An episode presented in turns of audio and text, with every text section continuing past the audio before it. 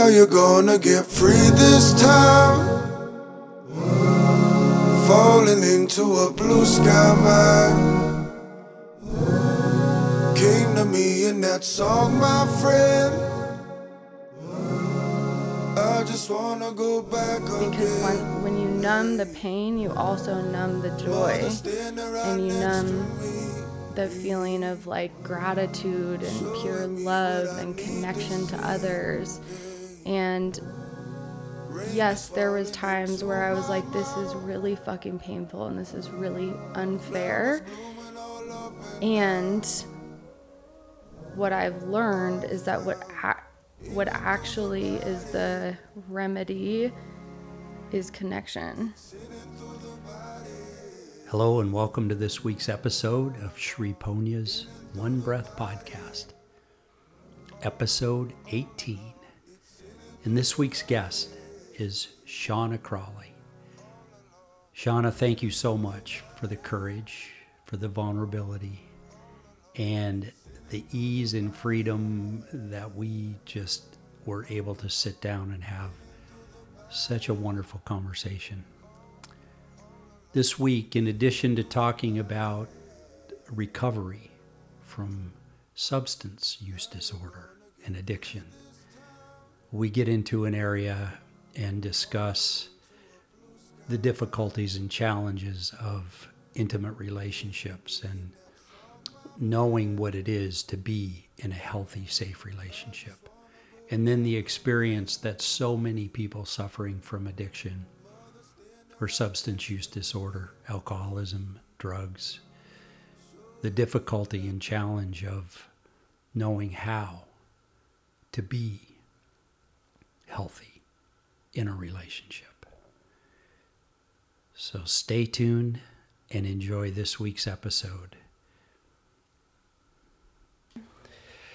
So let's take a couple of deep breaths and, uh, yeah, just ask for the presence of spirit and love and freedom and ease to uh, to guide our conversation. Shawna Crowley, thank you for uh, taking the time to sit with me this morning and for another episode of Sri Ponya's One Breath podcast. Yeah, it's Yeah. my pleasure. Yeah, the reason we're here, if you don't mind me saying, Yeah. we have a film coming up next Tuesday called Four Good Days, Mm-hmm. which has to do with addiction and the impact on families. Mm-hmm. And you've agreed to uh, sit as one of our panelists for the discussion following the film. Yeah, I felt honored to be asked. Yeah, it's uh, we're so looking forward to it. These events have been really special here in Bend.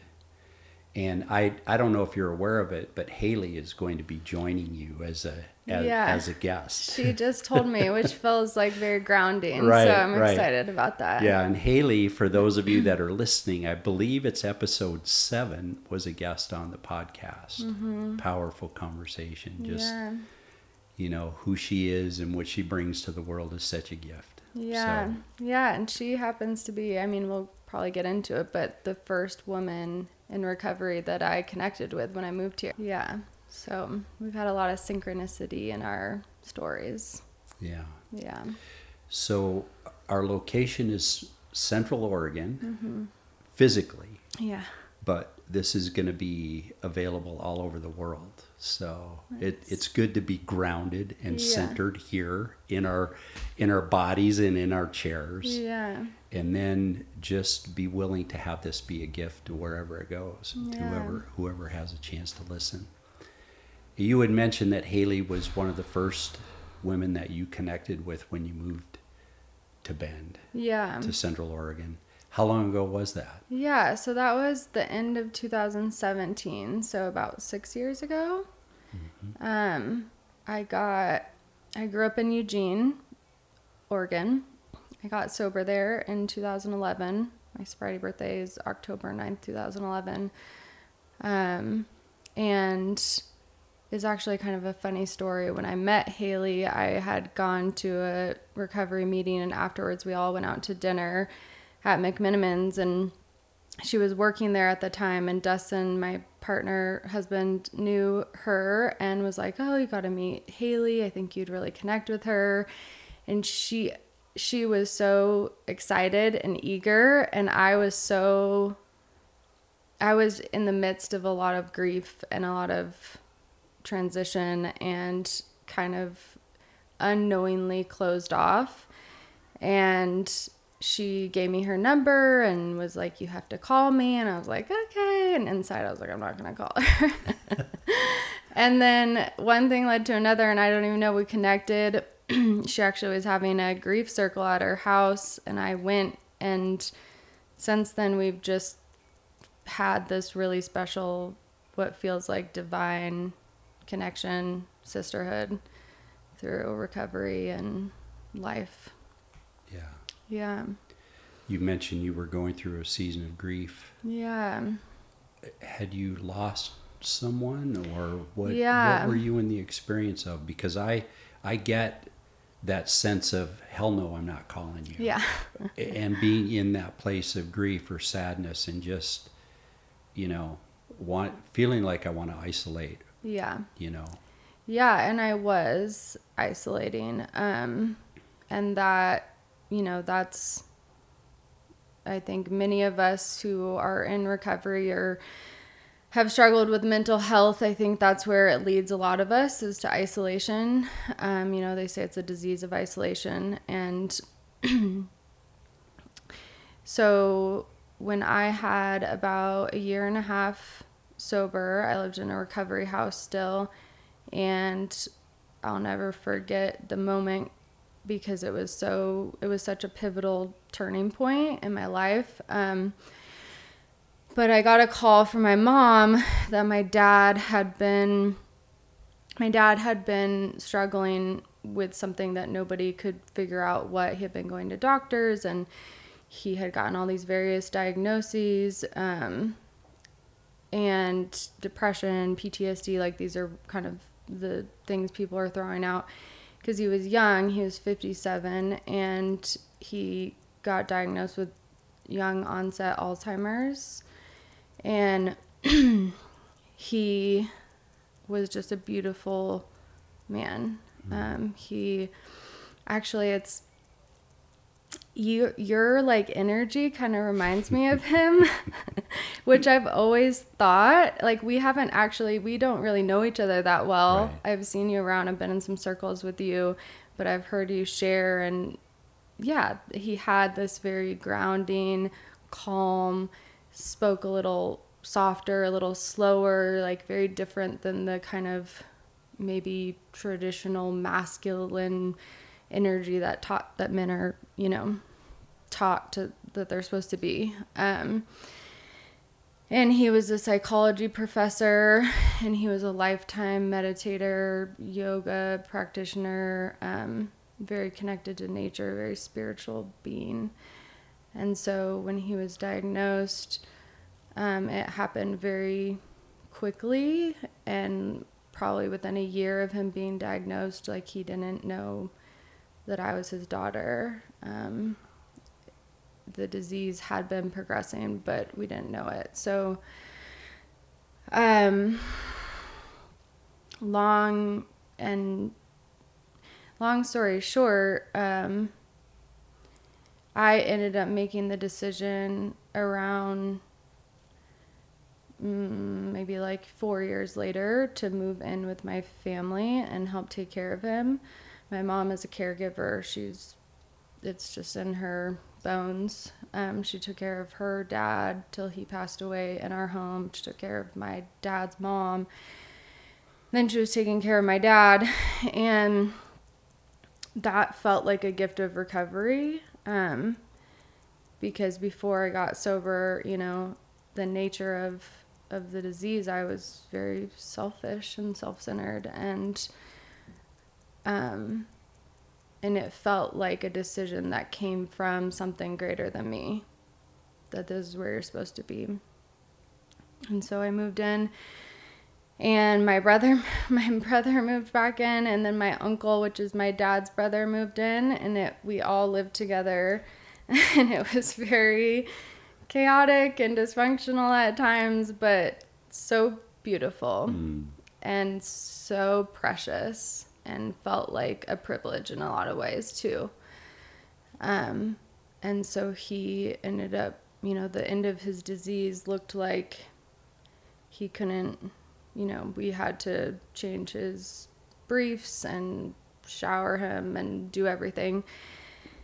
And um, when he died, we were all there. We all slept in the same room. It felt really powerful. It gave me a new relationship with death. Um, and he passed away in February of 2018, February 20th.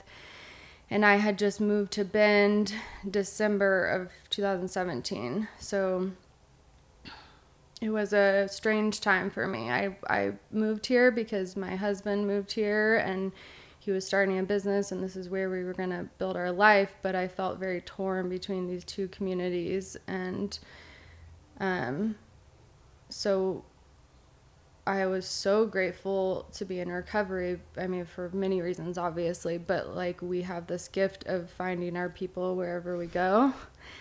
And a lot of people don't have that. and that feels like a real privilege. So I, it felt like a higher power stepped in, offered me Haley, and uh, you know, just these tools that I didn't have access to before. and I had a really profound grieving experience, which I still am, you know, of course, it never goes away, but a different way of dealing with death and loss and somebody in another realm and connecting with him in a new way. Have you ever felt, have you gone through in your grief, have you ever experienced the, that sense of, oh, fuck it.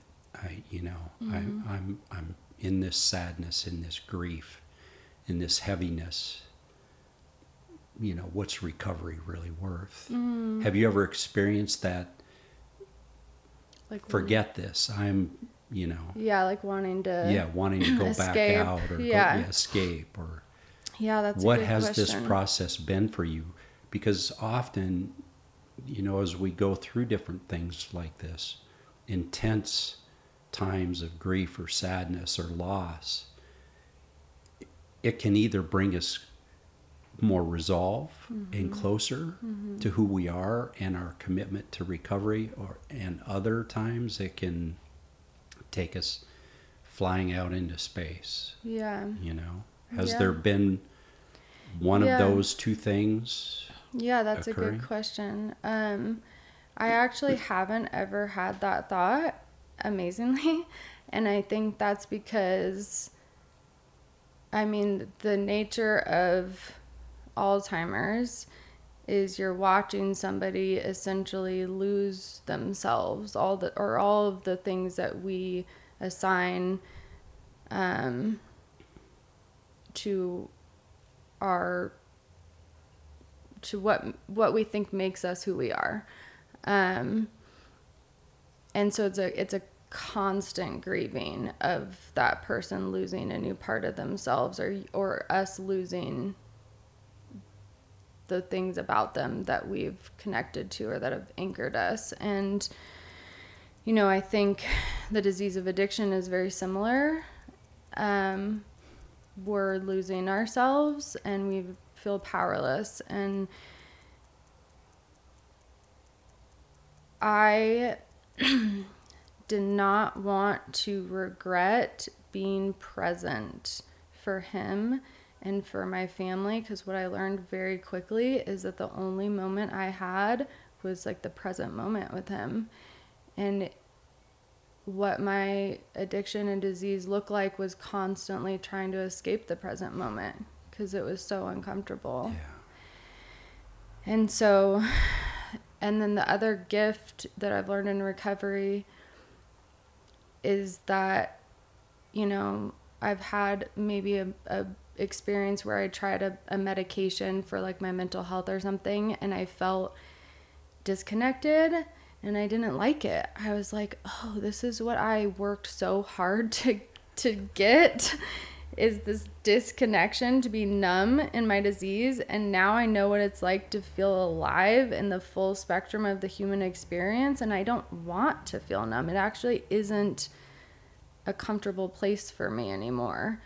Um, because when when you numb the pain, you also numb the joy and you numb the feeling of like gratitude and pure love and connection to others and yes, there was times where I was like this is really fucking painful and this is really unfair. And what I've learned is that what ha- what actually is the remedy is connection. So I I can see if somebody didn't have social connection and support, how they would have a different experience. And I feel truly lucky and, and privileged um, that I didn't have to have that experience. Yeah, I. Um, it's been amazing to me. You mentioned you used the word tribe earlier. That we have the privilege and the the beauty of being able to no matter where we go find our tribe. Mm. And I remember um, even before I got sober, I was experiencing some challenges with my mental health and life in general. Mm-hmm. Of course, I was still right in the you know height of my disease, mm-hmm. but seeing a therapist in denial, of mm-hmm. course. And one of the things that she told me was because I had, uh, you know, my life had fallen apart in the in the in the fellowship or the, the, the tribe that I had had for about 20 years just disintegrated mm. because of my drinking mm. and mm-hmm. decisions I made. And that was one of the things that she planted those seeds. Mm-hmm. Um, you need to find your tribe and it was a, I was sober for about three and a half years, and I'm sitting in a 12 step meeting, mm-hmm. and I and for whatever reason I had the memory of that conversation with her, mm. and I'm sitting there, and it's like, oh my God, here they are, mm. and of all places, I'm sitting in a 12 step meeting with other. Re- people in recovery mm-hmm. never believe never thinking that this would be my tribe yeah sure i had other ideas of yeah. what my tribe would look like right yeah um, but at that in that moment i felt so gifted mm. to realize that wow i'm home mm-hmm. and i'm among people who who know me mm-hmm. who love me mm-hmm. without condition mm-hmm. and i had never experienced that in my life yeah. And it was a profound moment. So after after I got out of that meeting, I called her mm. and said, "Oh my God, Susie, I found them. Oh. I've been sitting with them for three and a half years, oh.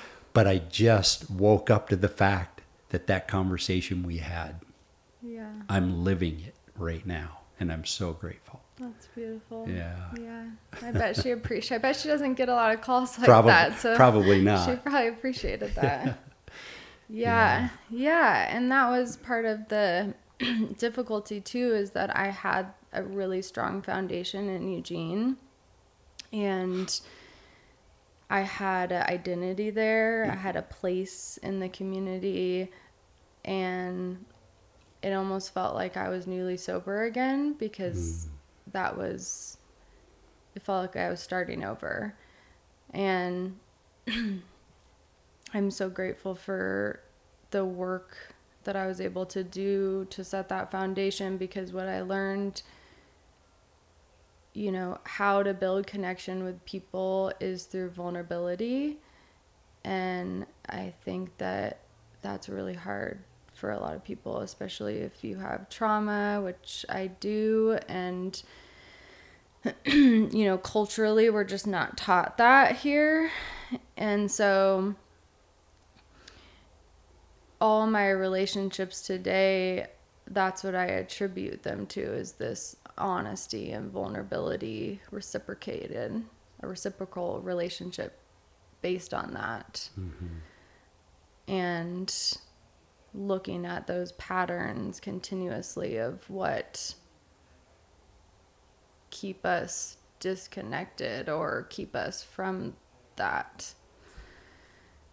But yeah, that community, I mean, I work with older adults with disabilities, and that is probably the biggest gap is, you know, no matter what age we are or or how able-bodied we are, we need we all need community. Mm-hmm.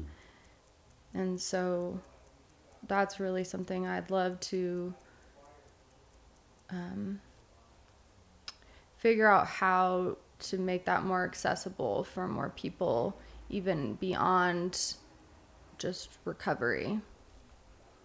Yeah, that's. I have an adult son that is 40, just turned 40. He'll be 41. And um, special needs. He, he's like a Yoda in the way he loves. And yet there are, um, you know, he has a beautiful family. Um, he lives with his mom and and my oldest daughter, his older sister, and he's loved and so cared for. Uh, so the work that you do in the world ha- lands for me. You know, it, it it it lands for me. Um, our families are are they're a mix. They can be a mixed bag. So say it nicely. Yeah. you know they are they're a source of so much of of who we become for sure. Mm-hmm. But they're they you know most for most of us for me my trauma began mm-hmm. at 316 Lum Street in a mm-hmm. little town in northern Michigan. And some of my greatest joy and some of my most treasured memories are in the same place. And you know that the reason I mention that is how how old were you when you discovered drugs or alcohol or it started to to step into uh, addiction and and and then now that you're where you're at in life what was the source what was it that yeah. that that led you down that path Yeah. Yeah, it's a good question and honestly it's it's interesting cuz I think as people in recovery we're constantly trying to figure that out and as I tell my story it's like I have a new rendition of it each time. I have a new understanding of it, a new lens. And so right now, um, you know, I'm I'm in therapy and that's also a gift and a privilege and that I have access to that. so I grew up privileged, two parent household. Um, we didn't have very much money, but my, you know, my mom was kind of working class, worked at a restaurant. My dad was going to school to get his PhD. Have a younger brother, five and a half years younger. Grew up in a 600 square foot apartment in like family student housing and um, had community. Didn't have like really extended family, but we had family friends. And I actually have very little memories from my childhood, and that's frustrating. um, but I always, so when I started using drugs and alcohol and started, and I'll get to kind of how I got down, to that road, but I always had so much shame because I had this story that I had been set up for success and I failed. And what's wrong with me? I had two parents, you know, I wasn't physically abused.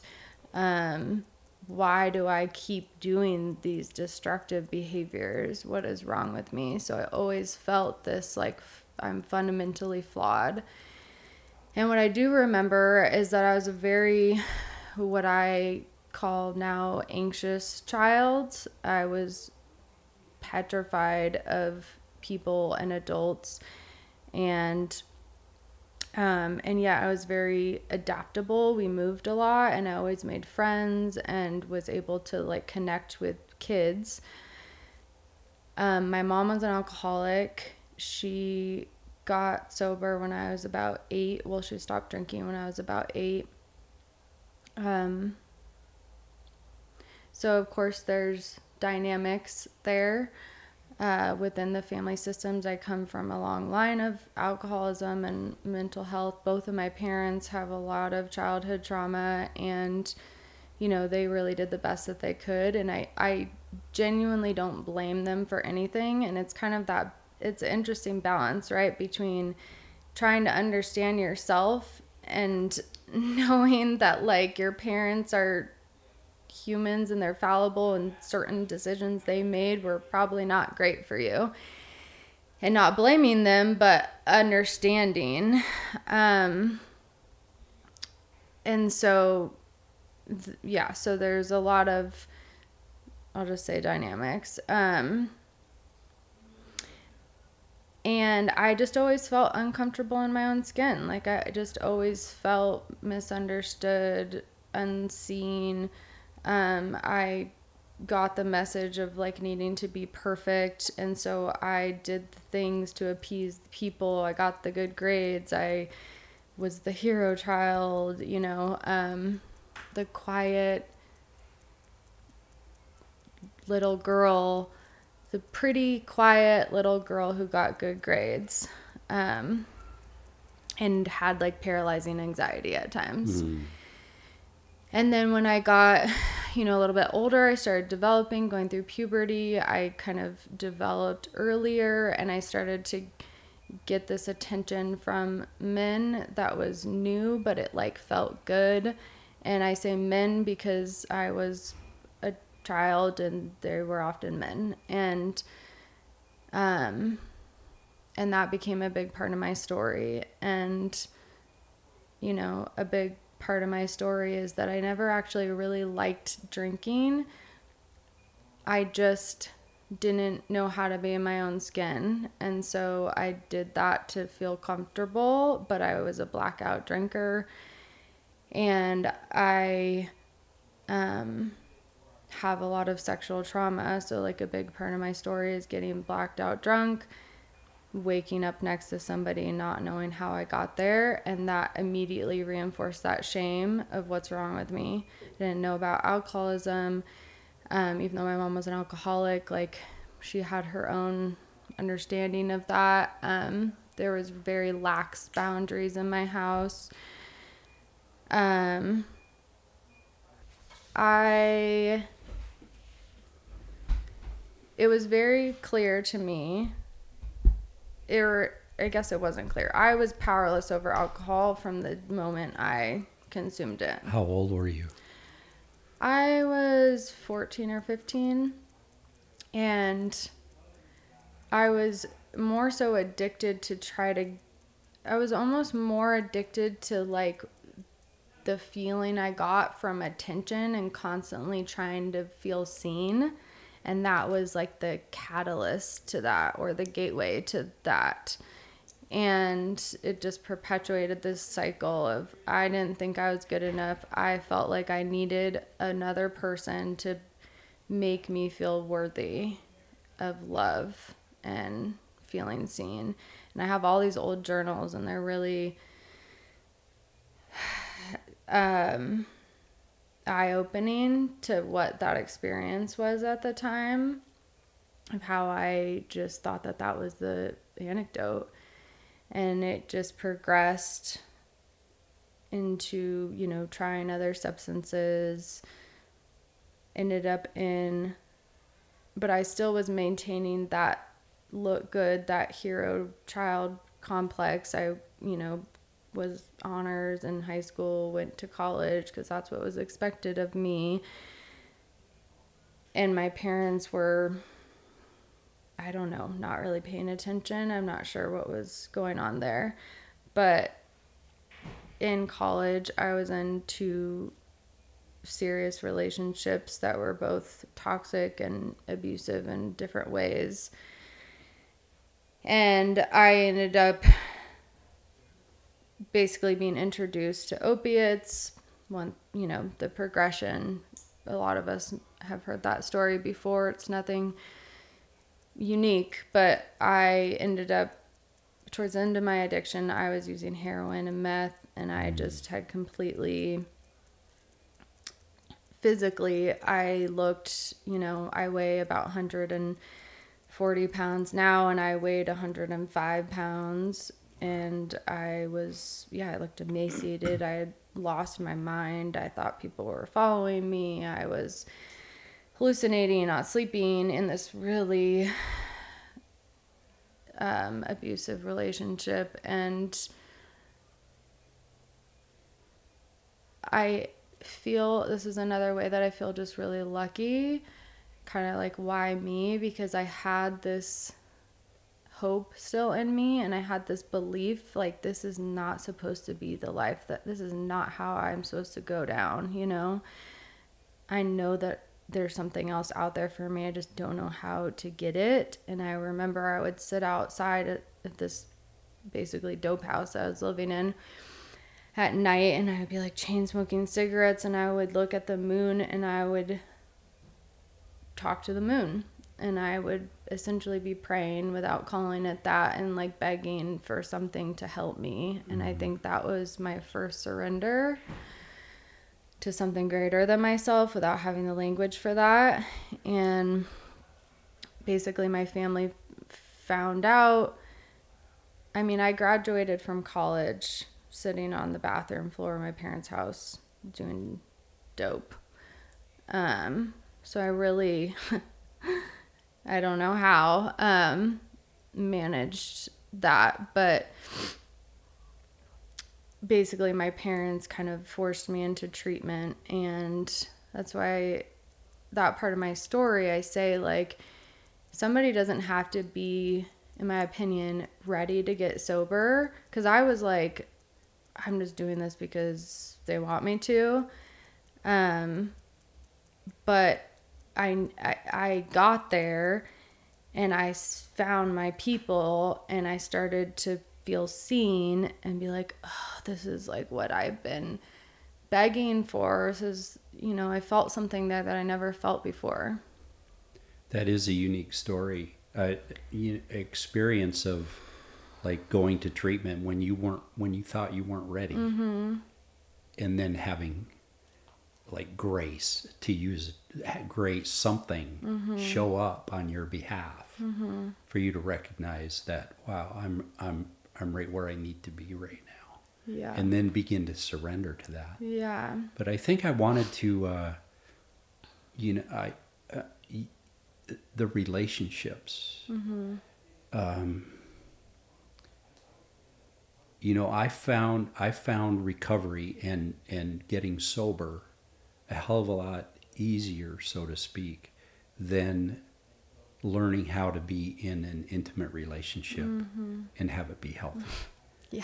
I, I, it has that has been the most difficult part of my recovery, and I, I didn't know why for a long time. And then in the literature of one of the twelve-step programs, it says we've got a dilemma, and that dilemma is we don't know how to form true partnerships. Mm-hmm.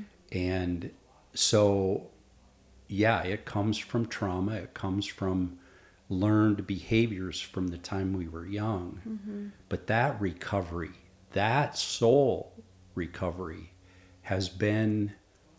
Yeah, I've I've not had like deep cravings to return to a substance, mm-hmm. but learning how to be in relationship and have it have that relationship be healthy and human at the same time has been an amazing journey for me. Yeah. And it sounds as though you've been on that path of discovery for yourself. Yeah. Yeah, and I'm glad you said that because that's exactly how I feel. Like I everything you just said really resonated. The cravings have not been around substances. It's been around yeah, this old behavior of wanting to feel something that I think somebody else might be able to give me or um yeah, and that was the biggest that was the most difficult thing to to recover from. So when I went to treatment, I didn't actually stay sober after that. I and I had every intention to. And it's so interesting because I think a lot of times other people can see things in us that we can't see in ourselves. So I remember like one of the last the last week of treatment we did something and they asked everybody in the group, "Do you think Shawna's ready to do you think she's surrendered?" And I was like, "Obviously." And everybody said no. Wow. And I was like, what? okay. But I wasn't willing to leave that relationship. And I got out, and long story short, I found myself in a situation with that person. The substance was there. It was such a profound moment because I did not want to do it. And I was crying, and I had it in my hand, and I was like, begging something for help and I was powerless and I had no defense against it and I did it. I felt instant shame and the only thing I knew how to get rid of that shame was to do more. I did more and more and more all night long. And I was back, you know, back to the races and I ended up you know, get, I ended up getting being able to go back to treatment and and I did things differently. I did what was suggested, hmm. moved into a recovery house. Still hadn't given up the relationship though. Holding on for dear life. The, my listen, I had a, that therapist I mentioned earlier about Yeah. finding my tribe. Yeah. She also told me, Greg, you are bound and determined to get your PhD in this curriculum. yeah. oh, it was too. it was because it was the same story, maybe a different person. Yeah. But it was just insane. Insanity. And so I felt so and the shame and the Mm-hmm. I, I was as powerless around relationship 100%. as I ever was regarding the substances I Yeah. put in my body and the effect and impact they had on my life. 100%. Yeah. And I think Huge. even people that aren't in recovery, some people can relate to that. I mean, if you have trauma or. Yeah. So it really took other women rallying around me to get out of that relationship. Like, I had to have that type of connection and support and community to feel like okay i can do this and you know step work through 12 step groups and stuff to see those lifelong patterns. And i continued kind of so i'm so grateful you know my mentor at the time she said you can do whatever you want as long as you don't get loaded. And i'm grateful she didn't say you know you can't be in a relationship because i genuinely didn't know how to do that. And i was and she was like basically just be honest and i could do that. So i did get another relationship day out of treatment literally. Lived in the oxford house down the street. Um but what was cool is I got to get to the point basically where I was like, do I actually want to be with this person? Or do I just, am I trying to fill that, you know, hole, void inside of me, whatever you want to call it? And it, and it got to the point where I was like, I don't think I do. And that was a really empowering moment for me because it was like, I have choice. That wow, Shawna, that that those moments are incredibly powerful. Mm-hmm. When we actually can begin to find ourself and and what our real desires are. Mm-hmm. Wow. Yeah. yeah. I have agency. you Yeah, know? exactly. That beautiful word. Yeah. Mm-hmm. Um I don't have to just be with somebody because they want to be with me and they check these boxes like who you know what do i want in a relationship? And also the idea of not being in one mm-hmm. for once in my life sounded nice. And so i definitely have relapsed on those behaviors at certain times in my recovery but when i met my now husband, I never, I mean, he was also in recovery. I never would have gone for somebody like him. I never saw him in that way. Um, he was very, he had a lot of integrity and that was known in the community. Like he was a staple among other men. Um, and it was a surprise to me when we connected because we just were friends um, surface level friends we actually dated other people and had dinner together one time with our other significant others um, That's priceless. yeah small town vibes but as I began to change, I began to find different things attractive, you know. The sort of arrogance that I used to be attracted to was no longer attractive to me. And actually, his integrity and how he showed up in community for other people and was dependable and reliable and trustworthy and, you know, confident without being arrogant like that was what was attractive. And that was 10 years ago. And we've definitely had our, it hasn't been, um, you know, we broke up for a year and I relapsed on old behaviors and, you know, we've had to find our way here, but we both have a commitment to doing the work and to being in integrity and um, being honest with each other. And I think that's what's sustained us as we continue to grow and go through life and life thrown at us. We have a daughter, she's four, we have a house, like, and it's not easy, you know, like, we've been in couples therapy, like, but that's, I'm not like ashamed of that. Right. I'm like, oh, you know, it almost feels naive to think that we could do this without support for the rest of our lives. Like we want to know how we can grow. Yeah, I, I hate to use sports as a metaphor and analogy, but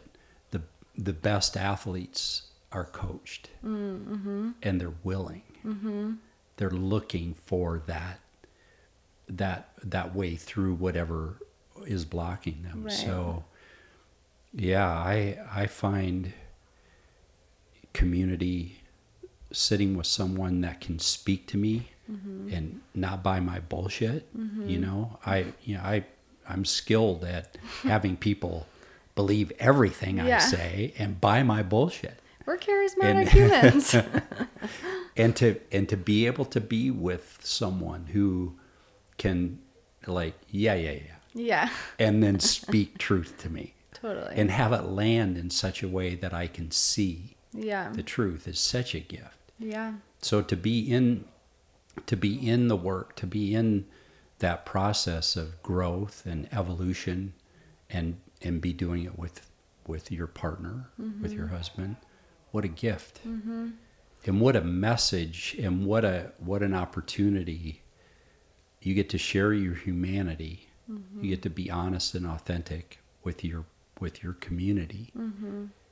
Y- there's nothing to hide anymore. Yeah. and so when you speak and share the success and the growth, that's for real too. Right, yeah. It's so freeing to be able to just be authentic and not have shame around that. I find that to be almost an epidemic of our culture is this illusion of perfection that nobody has and that we all want to be seen in that way and it's like what actually makes me feel connected to people is when they're not perfect and they're sharing that you know um yeah and still to this day i'm so grateful that I know about trauma and how that, you know, how what comes up in our relationships is always just such a manifestation of these earlier relationships. And I still bump up against that all the time. That is not, I wish that that was not there. um, but like we get triggered and to have the awareness of that so that we can name it and you know in all of our relationships really friendships intimate relationships it's the forever work yeah there there are two things in in the path of recovery that I think we probably share the first is that rigor, willingness to be mm-hmm. honest open mm-hmm. and willing and rigorous rigorously so. Mm-hmm. And then uh, showing up in community. Um, I don't know about you but there is no way in hell I could be sitting here having this conversation with you had I not had people walking by my side and sometimes holding me up when mm. I felt like I was not able to carry my own emotional weight. You know, um, those two things have been. It's like I, I've been able to come home to myself, and then to and and then to my community. Yeah, yeah, I definitely think that we have that in common and the willingness to turn toward, you know, you asked me earlier in the conversation when I was talking about my grief process if I had the desire to run from it or to escape it. And again, another thing that feels like a privilege and a gift of recovery is is the willingness to move towards the pain and see it as a teacher and be forever a student i think that if if somebody you know my old self let's say who was not practiced in that and not taught that that sounds terrifying and awful. And not like a privilege. And now i have enough experience my instinct might be to run from it. Mm-hmm. It's not comfortable but the proof is in the pudding you know like what i know to be true is that there's so much freedom and to get to sit here and feel some level of like confidence and trust in the universe and divine, you know, divinity, however things are playing out, like to not second guess everything I'm saying. Sure, after this interview, I might be like, why did I say that? Or why didn't I say that? Or, you know, natural human stuff. I have the tools to like let go. And what a gift. Hmm. What a gift. Yeah. Yeah, we grow along spiritual lines, Yeah. you know? Yeah. and and we continue as long as we remain willing and mm-hmm. honest mm-hmm. and open mm-hmm. uh, we get to we get to continue to grow um, I still have the impact of my past the wreckage of my past still sits on a couple of people that I that I love with my all my heart. That um, that I I get to continue to live into who I'm becoming and who I am. And then at some point I hope that there will be an opportunity for reconciliation and restoration of relationships that have been deeply impacted Yeah. by those past behaviors. Yeah. And um, yeah, it's and the other thing that we get to get to realize too, Shawna, is I don't have to regret the past. I don't have to shut the door on it. I do get to acknowledge it and own every bit of it Mm-hmm. and trust that there's healing and there's opportunity mm-hmm. to continue to grow. Yeah. um, you know how how have you been able to look at your past and the and what we refer to in 12 step as the wreckage of our past the mm-hmm. wreckage of your past and and and find the gift in it such that it gets to be a gift to not only yourself but to other people. Yeah, yeah, that's a good question because I see a lot of people getting stuck there. Like, there's a lot, you know, um, almost like a level of hopelessness of like, well, I've already caused so much damage, it's unbearable to face it. And I feel, you know, I got sober at 24 and people say, wow, that's, you know, I get a lot of kind of pats on the back for that. But I actually feel like in some ways that's easier because I didn't have the amount of time and wreckage as somebody who gets sober later in life. Um, that's definitely not to say that I don't have wreckage, but I'll take my brother for example. If there's anything from my past that still kind of comes up in the sense of if I could take back something, it would be that. It's what I put him through mm. and the impacts that that has on him to this day. Um, that being said, we have a really special relationship today.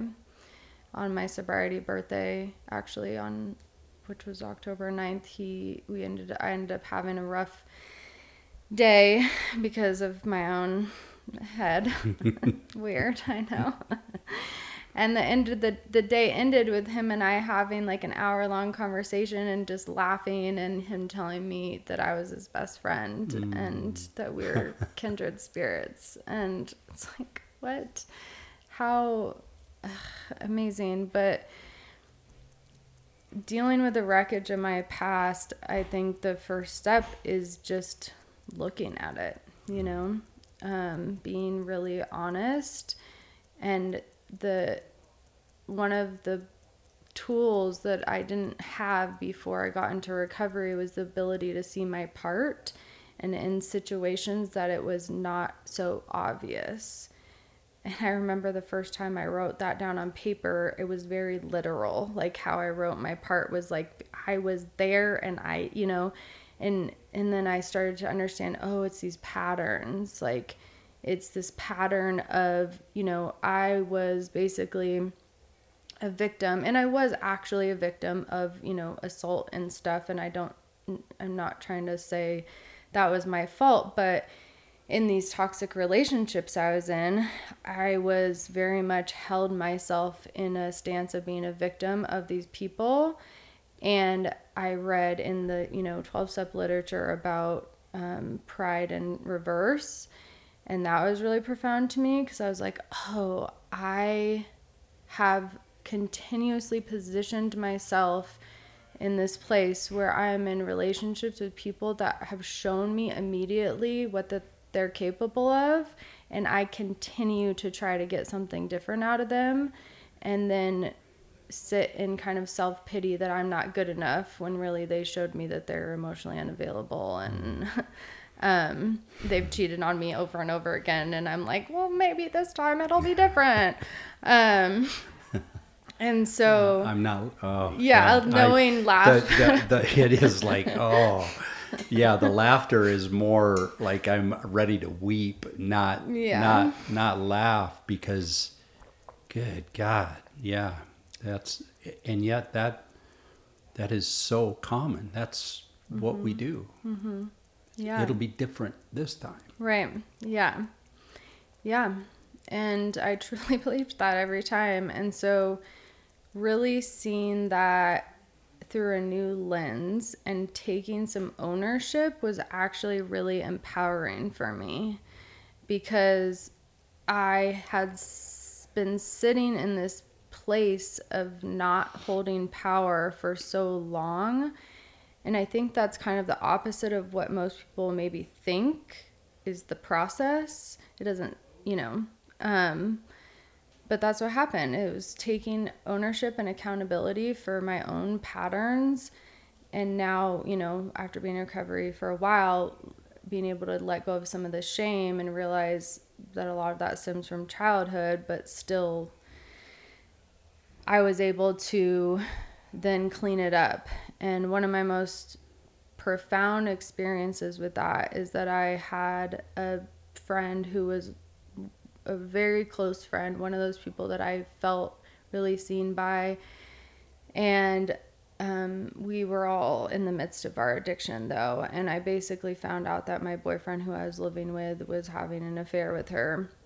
And it was really traumatic. It felt like such a deep betrayal, more so for the relationship with me and her than with him and that sisterhood wound. And I that was the catalyst to things getting really bad for me. And i blamed her. I was going to go to my deathbed with that you know like she did that. And how dare she? And we never spoke again after that. And anyways so long story short i get sober she fell off the map and i had like a year and a half sober and she popped back up on social media and i had like I said, I was going to the grave with this resentment. And it was like something just came over me. And I was like, I should reach out to her and make amends.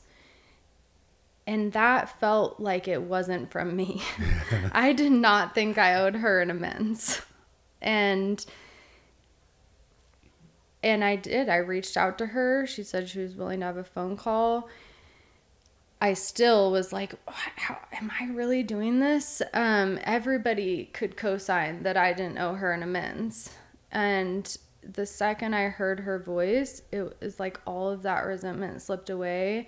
And I was able to see my part, which was that basically after I found that out, I went out of my way to make her life hell. I wanted her to suffer.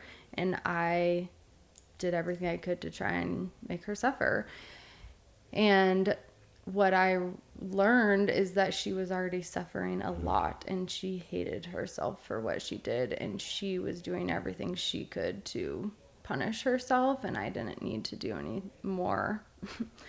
and we ended up having this really cool conversation. We maintained contact. She had gotten sober. I invited her down. I took her to her first 12 step meeting. Like, it was wild and to this day like we're still in contact and um I never would have imagined that, you know? Yeah, that's that those are the miracles mm-hmm. that show up in our lives if we're willing to walk this path. Mm-hmm. I can't explain it. Yeah. yeah. You know, and in early on early on you hear in in the rooms of 12 step you know you don't leave five minutes before the miracle mm-hmm. and that's what you just shared is such a perfect example of you know we don't know when and where mm-hmm. but if we're willing yeah and we keep our hearts open yeah uh, and we're hum we find humility that's the that's one of the other yes. things that we have to find is is humility yeah so that when that like I'm just going to use almost a biblical term, but when that still small voice of maybe I should reach out, reach out to her mm-hmm. comes, we're willing to examine, wow, where's that coming from? Yeah. And then when it's time to take action, we're willing to do that too. And that requires, that requires so much humility mm-hmm. because it's, for me, it's so easy to excuse, justify, and defend. Mm-hmm. You know, in September, um, in September, I had someone very, very dear to me speak some truth to me from their perspective about the impact of my past. Mm. Uh, just this September, I've been sober since 2011 as well, wow. and it it it just it, it was crushing, mm-hmm. just crushing, mm-hmm. and I've wanted to reach out and talk but I but every time I had the desire to do that, I would find inside of me that desire to excuse it, mm.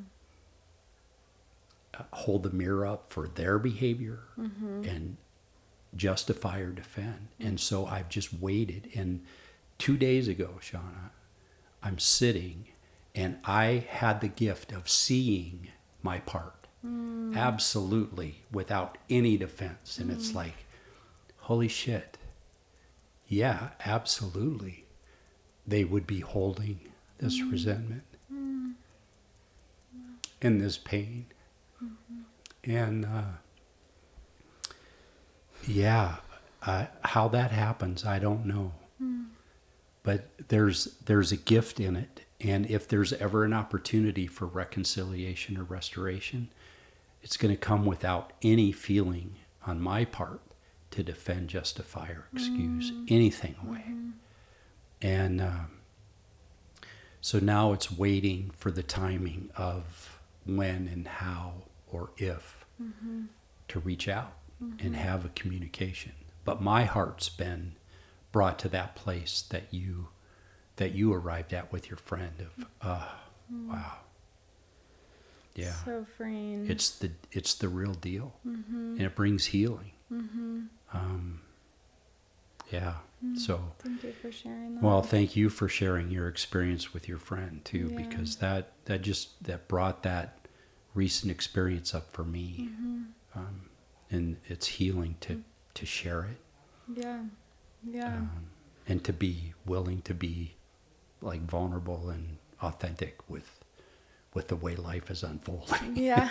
Yeah. It's a trip. it's, yeah, yeah, it's a trip for sure. Yeah. And I think that piece about humility, I mean, that is really the key. And and I I talk to people, you know, through my work or through just being in recovery that ha- still carry so much shame about those experiences and the way they've harmed others. And it's just so interesting because I see them as how they are now. And I also see I'm I just have this deep knowing. I'm like oh but if you stay that those things that have caused you the most pain and suffering are going to be the most helpful to somebody mm. else. Mm. And that really is the best gift. That is how I deal with the wreckage of my past. You know making those amends to people face to face of course but knowing that everything I've gone through has been a gift to somebody else at some point. You know, my dad gained Alzheimer's. I just had a woman who had been sober a while ago reach out to me on Facebook and say her mom got diagnosed. And because I shared about that openly, she just wanted to reach out, you know, and um and I knew as I was going through it, I was like, I know more people are going to go through this and this experience is going to be helpful to them and that is something I can hold on to through the pain and suffering of what life throws at us and who we were in those darker places. Yeah. For someone who's listening, that um, that they're in that like valley of decision, they haven't quite come to that place of wow, I just man, I need I need help, and I'm mm-hmm. going to find it. Mm-hmm. That they're in that place of well, maybe tomorrow. Mm. What what could you offer? Hmm. Yeah.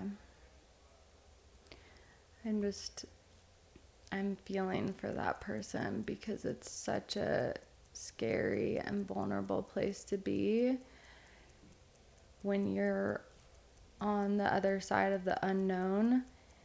And I think what I would offer is just choosing one person to be completely honest and vulnerable with and ask for help. And we never know what that's going to look like or how that's and and we don't and I think that's the human condition. We want to figure it all out first and we can't. And it's just taking one step forward that can propel us into the unknown. And that in itself is an act of humility an act mm-hmm. of surrender is just choosing one person to be honest and vulnerable with and ask for help